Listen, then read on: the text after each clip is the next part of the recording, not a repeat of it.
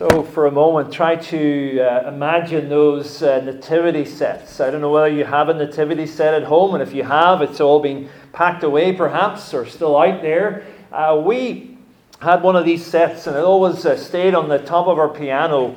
And one of our children, who will have to remain nameless for this story, but she had a habit of uh, messing around with the nativity figures. And it was always the wise men. Every year, one of them would be turned away, facing backwards, facing this way, facing that way. And she would, oh, I said it again, she would usually drive you a little crazy. And uh, the figures of the wise men, in fact, we were wondering, they didn't, they weren't removed. But it was very, very close to it. And when I think about this story here in Matthew 2, we can actually remove the wise men from our nativity sets. Now, I'm not saying you go out this afternoon and do that, but when we look at this story, we realize that these figures, these Eastern travelers, were actually late arrivals on the, on the scene.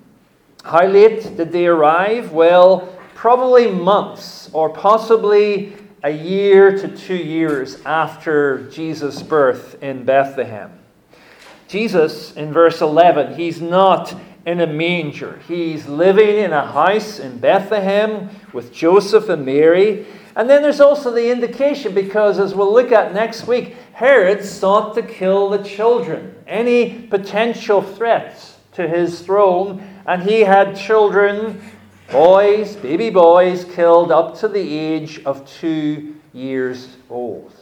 So we get an indication. They were late on the scene. So we ask a second question Who were these late arrivals? Who were these men in the story? Well, verse 2 gives, gives us a description wise men from the east. If you have an NIV, it's the Magi or Magi. And so, who were these men? Well, you could call them today influencers. You could call them influencers. They were not literally named as kings, but they had great influence through their work. They had their writings, their astrology, their dream interpretation, and all of those things were highly influential of their society. From the east, probably Babylon, Persia, in that direction. Who were they? Well, they were late arrivals, wise men from the east. Were there three of them? Well, because of the number of the gifts that are described here, we often jump to that conclusion. But again, we're not told if there were three. After all, this was a, a large caravan of people, servants, attendants. They were bringing these gifts, they were bringing their supplies for a, a thousand plus kilometer journey, probably around 40 days on the road.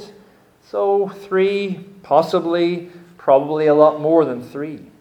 How did they get to meet Jesus? Well, it's so appropriate that the Lord would use this supernatural star to guide these stargazers all the way to Jerusalem and then dropping down those six miles south to the little town of Bethlehem.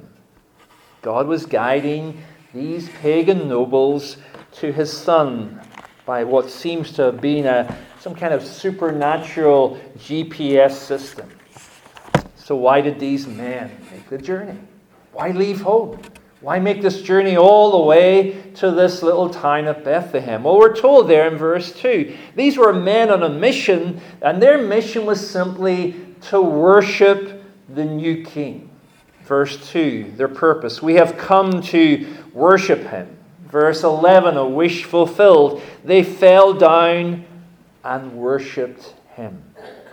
So, Matthew in his gospel, as we'll see in the next few weeks, he's writing to encourage the nations to, to follow the same journey of those three travelers from the east to come and worship Jesus as King. And that brings us to our, our theme this morning in this sermon. It's really all about the three different responses to the coming of Jesus Christ the King. We're going to look at these three different figures the Herod the king, secondly, the religious leaders, and then thirdly, the wise men. And we'll see three very different reactions and responses. For Herod, there is hostility. For the religious leaders, shrug of the shoulder, indifference. For the wise men, there's worship of their king. So, as we see these reactions and responses, we, we come to the end of the year. We begin a new year by asking ourselves again the question how am I responding? How have I responded to the coming of Jesus Christ as King? Well, let's begin there with Herod, verse 1. Herod the king and the hostility of this man. Matthew introduces us to one who is known as Herod the Great. He had reigned as Rome's appointed king of that region for 30 plus years. Now, riddled with disease, he is near the end of his life by the time of Jesus' birth around 4 BC, and he's going to leave behind a very checkered legacy. He was a very gifted king in many ways, and he engaged in many tremendous building projects, including that great building, the Temple of Jerusalem. The downside was that his reign was ruthless and cruel, and he was a paranoid man at this time of his life. He had one wife murdered, three sons murdered as well, a sign that he would not tolerate any possible rival to his throne. In Herod's world, there wasn't room for two kings. So when you look at verse 3, it's no surprise that the, the words of the wise men troubled Herod. He was troubled, and he wasn't the only one troubled or disturbed. We read in verse 3 all Jerusalem with him. When Herod was king, and you were citizens of that kingdom, you were walking around on eggshells. What would be the latest cruel outburst from this king? What more threat of violence could he utter in that land? He's a troubled king, but he quickly comes up with a plan. First of all, Herod went to the religious leaders to find out where should he go and look for this potential king. They quickly point to Micah's prophecy about Bethlehem. Look at verse 6 of the passage. And you, O Bethlehem, in the land of Judah, are by no means least among the rulers of Judah. For from you shall come a ruler who will shepherd my people Israel. You Can you imagine Herod? Maybe he raises an eyebrow, just a little twitch there. That word ruler? Another ruler? Not happy, he says. Second thing he tries to do, he tries to get the wise men on board so that they could help him to pinpoint the exact location where this threat to his kingdom was born. So, in his words, verse 8, I too may come and worship him. Now, nothing was further from Herod's mind than worship of the king. In fact, he was filled with a, a hatred and a, and a murderous intent that was so irrational in one way. Because after all, if this was God's appointed Messiah and King, who did he think he was to be able to stand up to such a king as God's chosen ruler? Now we look at Herod and we think of the, our world, and we think of our world of growing hostility to Christ's kingly rule. We, we think of stories from the persecuted church. And uh, Russell hinted at some there from the land of Myanmar. We think of uh, stories coming from Nigeria, the north of that land, just before Christmas. Hundreds of villagers slaughtered by Islamic terrorists in that region. God's people are being martyred today. But then we bring it closer to home and we recognize again the hostility to the, the church, uh, the sense that the, the desire to restrict church to private gatherings like this, but to silence the public voice of the church in the public forum. Hostility is real. But we stop as well and we see our own hostility to Christ as King. It's so easy. We've sung the words this morning, we prayed the words this morning. What are those words? Your kingdom come. So easy to say, so easy to sing. But have we truly surrendered our lives? As you and I look back on 2023, would we truly say, Yes, Jesus, He's reigning as King in my life? The Puritan puts it well. William Gurnall, he says this Can one king be dethroned and another crowned in your soul, and you hear no scuffle or a struggle or a, a brawl going on within our hearts, in a sense, there, a, a struggle? What does that sound like in your life and mine? Well, it's often against anyone who would challenge or pose some kind of threat to our personal freedom or, or personal autonomy. And we say, no, no, no, no, no, no, hands off. You can't say that. You can't interfere. It's my heart. I'm going to follow my heart, you say. The danger is there. As we enter a new year, the call is very clear is to give up absolute control of our lives to Jesus as our King. Uh, the words of Revelation 19, verse 15, describing Jesus there as King of kings and, and Lord of lords. I challenge myself, I challenge you today. Is he king? Or is there that pushback of hostility? Let's move to the second response to the coming of the king, and that is one of indifference. Uh, Matthew in verse 4 describes two groups of the religious elite that Herod approached for information about this coming king the chief priests and the scribes of the people. Now, these two religious parties, they came from opposite ends of the religious spectrum. They, they didn't agree very often.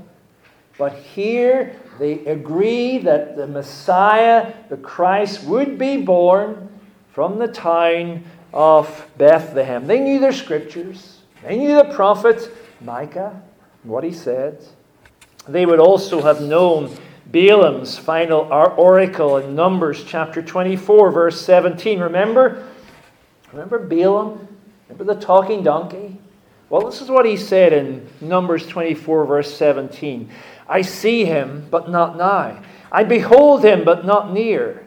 A star shall come out of Jacob, and a scepter shall rise out of Israel. So the star.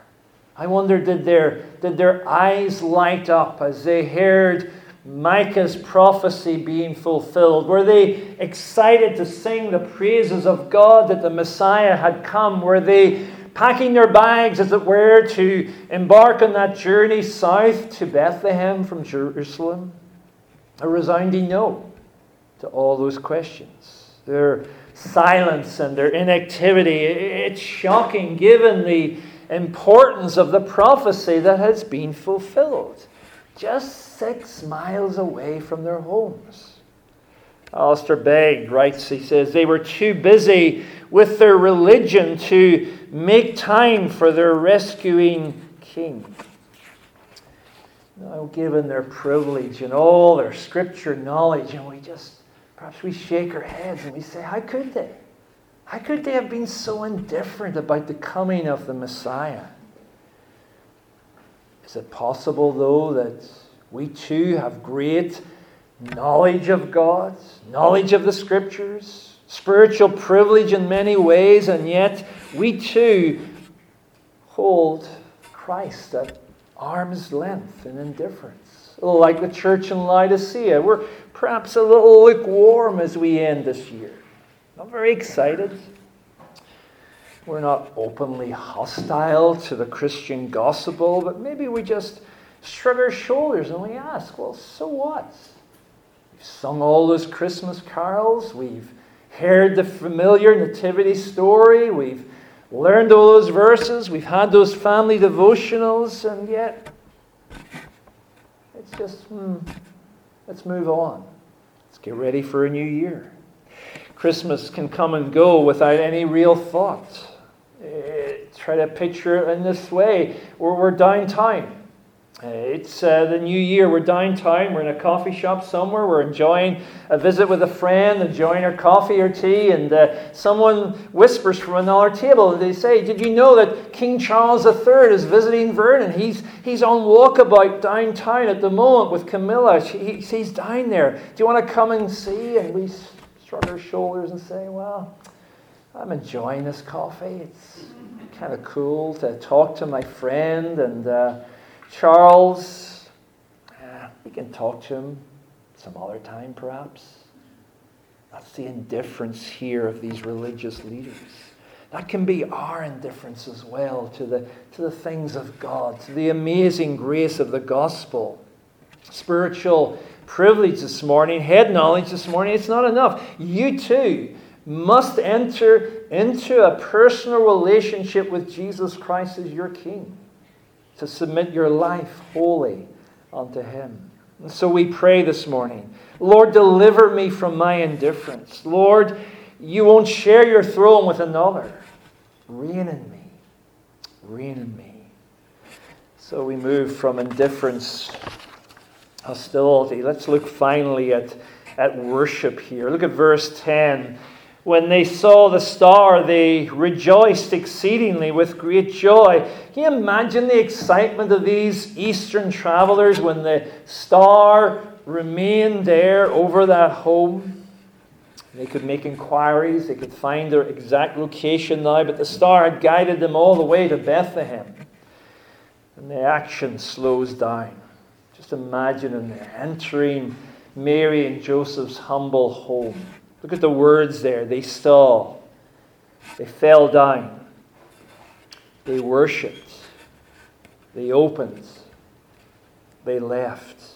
Can you imagine Mary talking to Matthew, I don't know, 30 years later, sharing the story of the entry of these travelers from the east?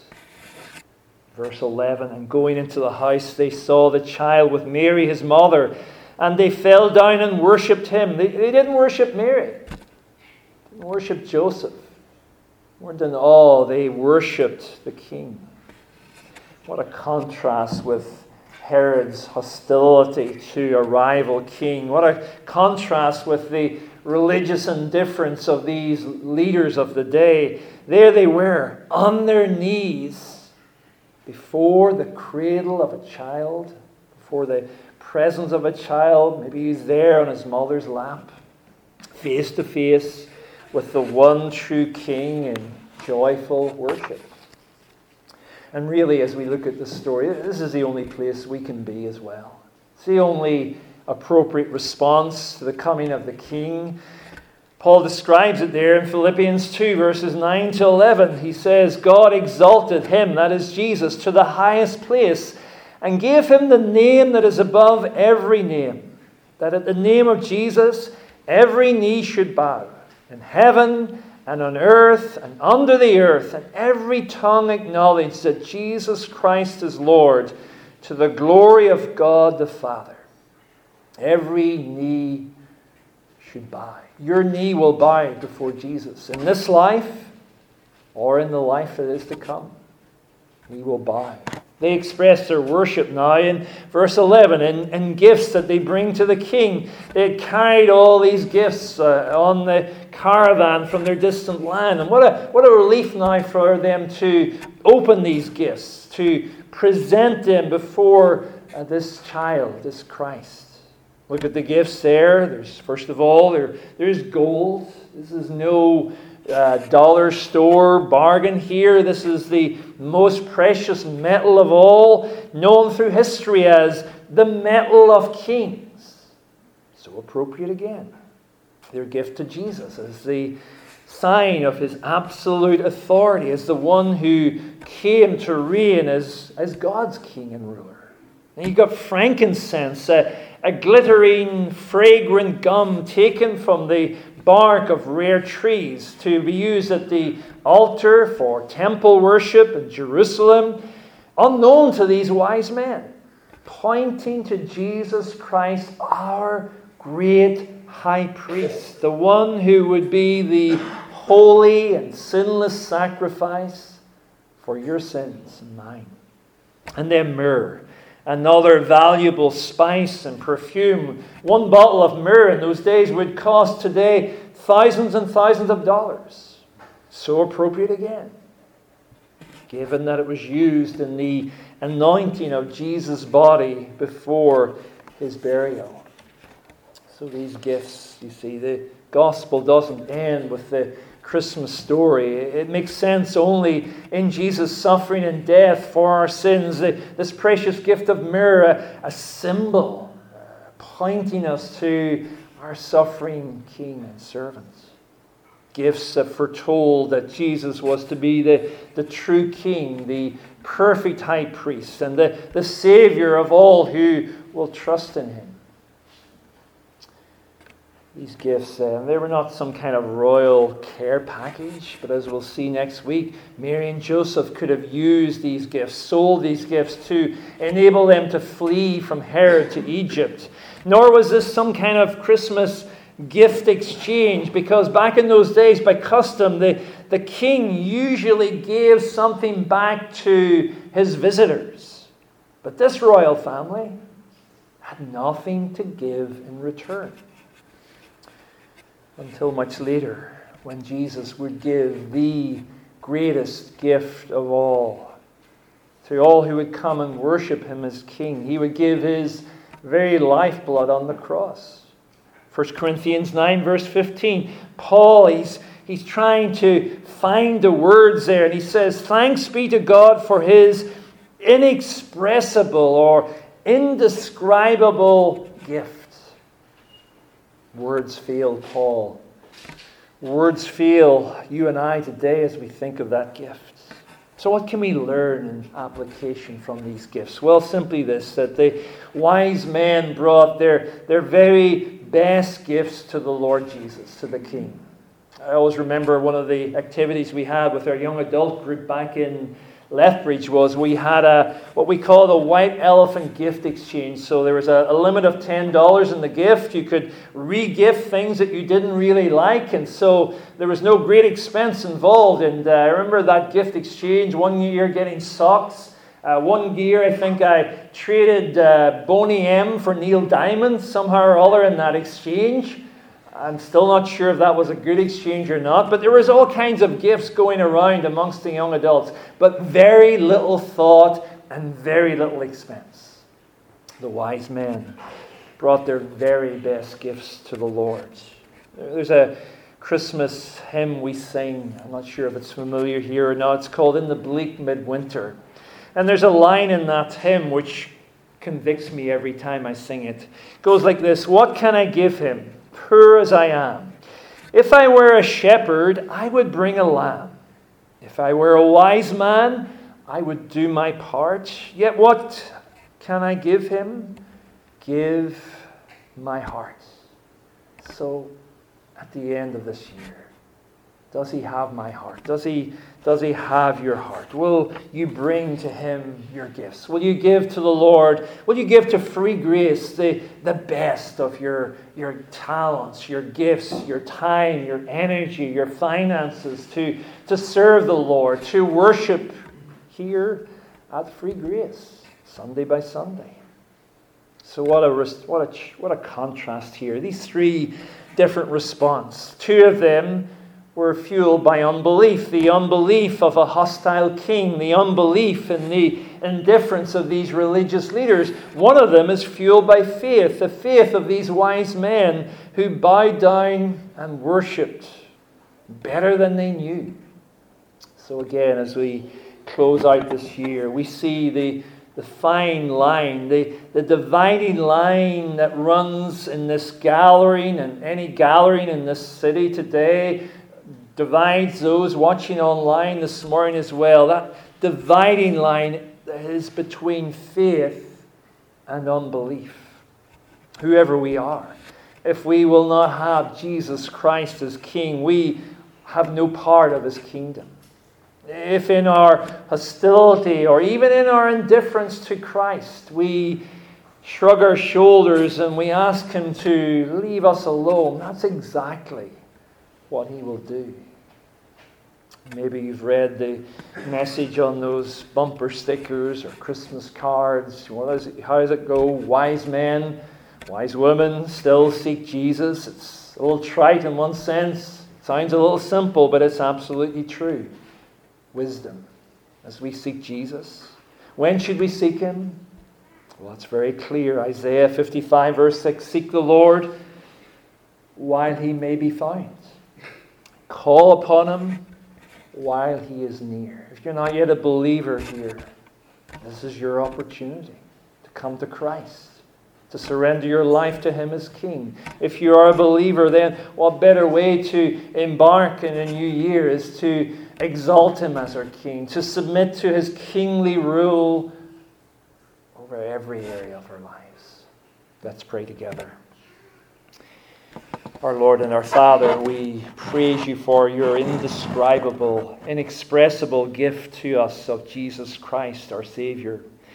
We praise you, Lord Jesus, that you came, that you came down to earth from heaven, that you came, you suffered, as you lived that perfect life of obedience to the Father, you died on that cross as our substitute to bear the penalty of our sin, and you rose again in triumph. You ascended to the Father's right hand, and as we celebrate, we remember that you will come again to judge the living and the dead. And as you return again, we do pray that you would return to find us, Lord, exalting you as our ruler, as our King, and our Lord. Hear us now as we lift up our prayers to you in Jesus' precious and holy name. Amen. Let's stand together again as we sing to God's praise.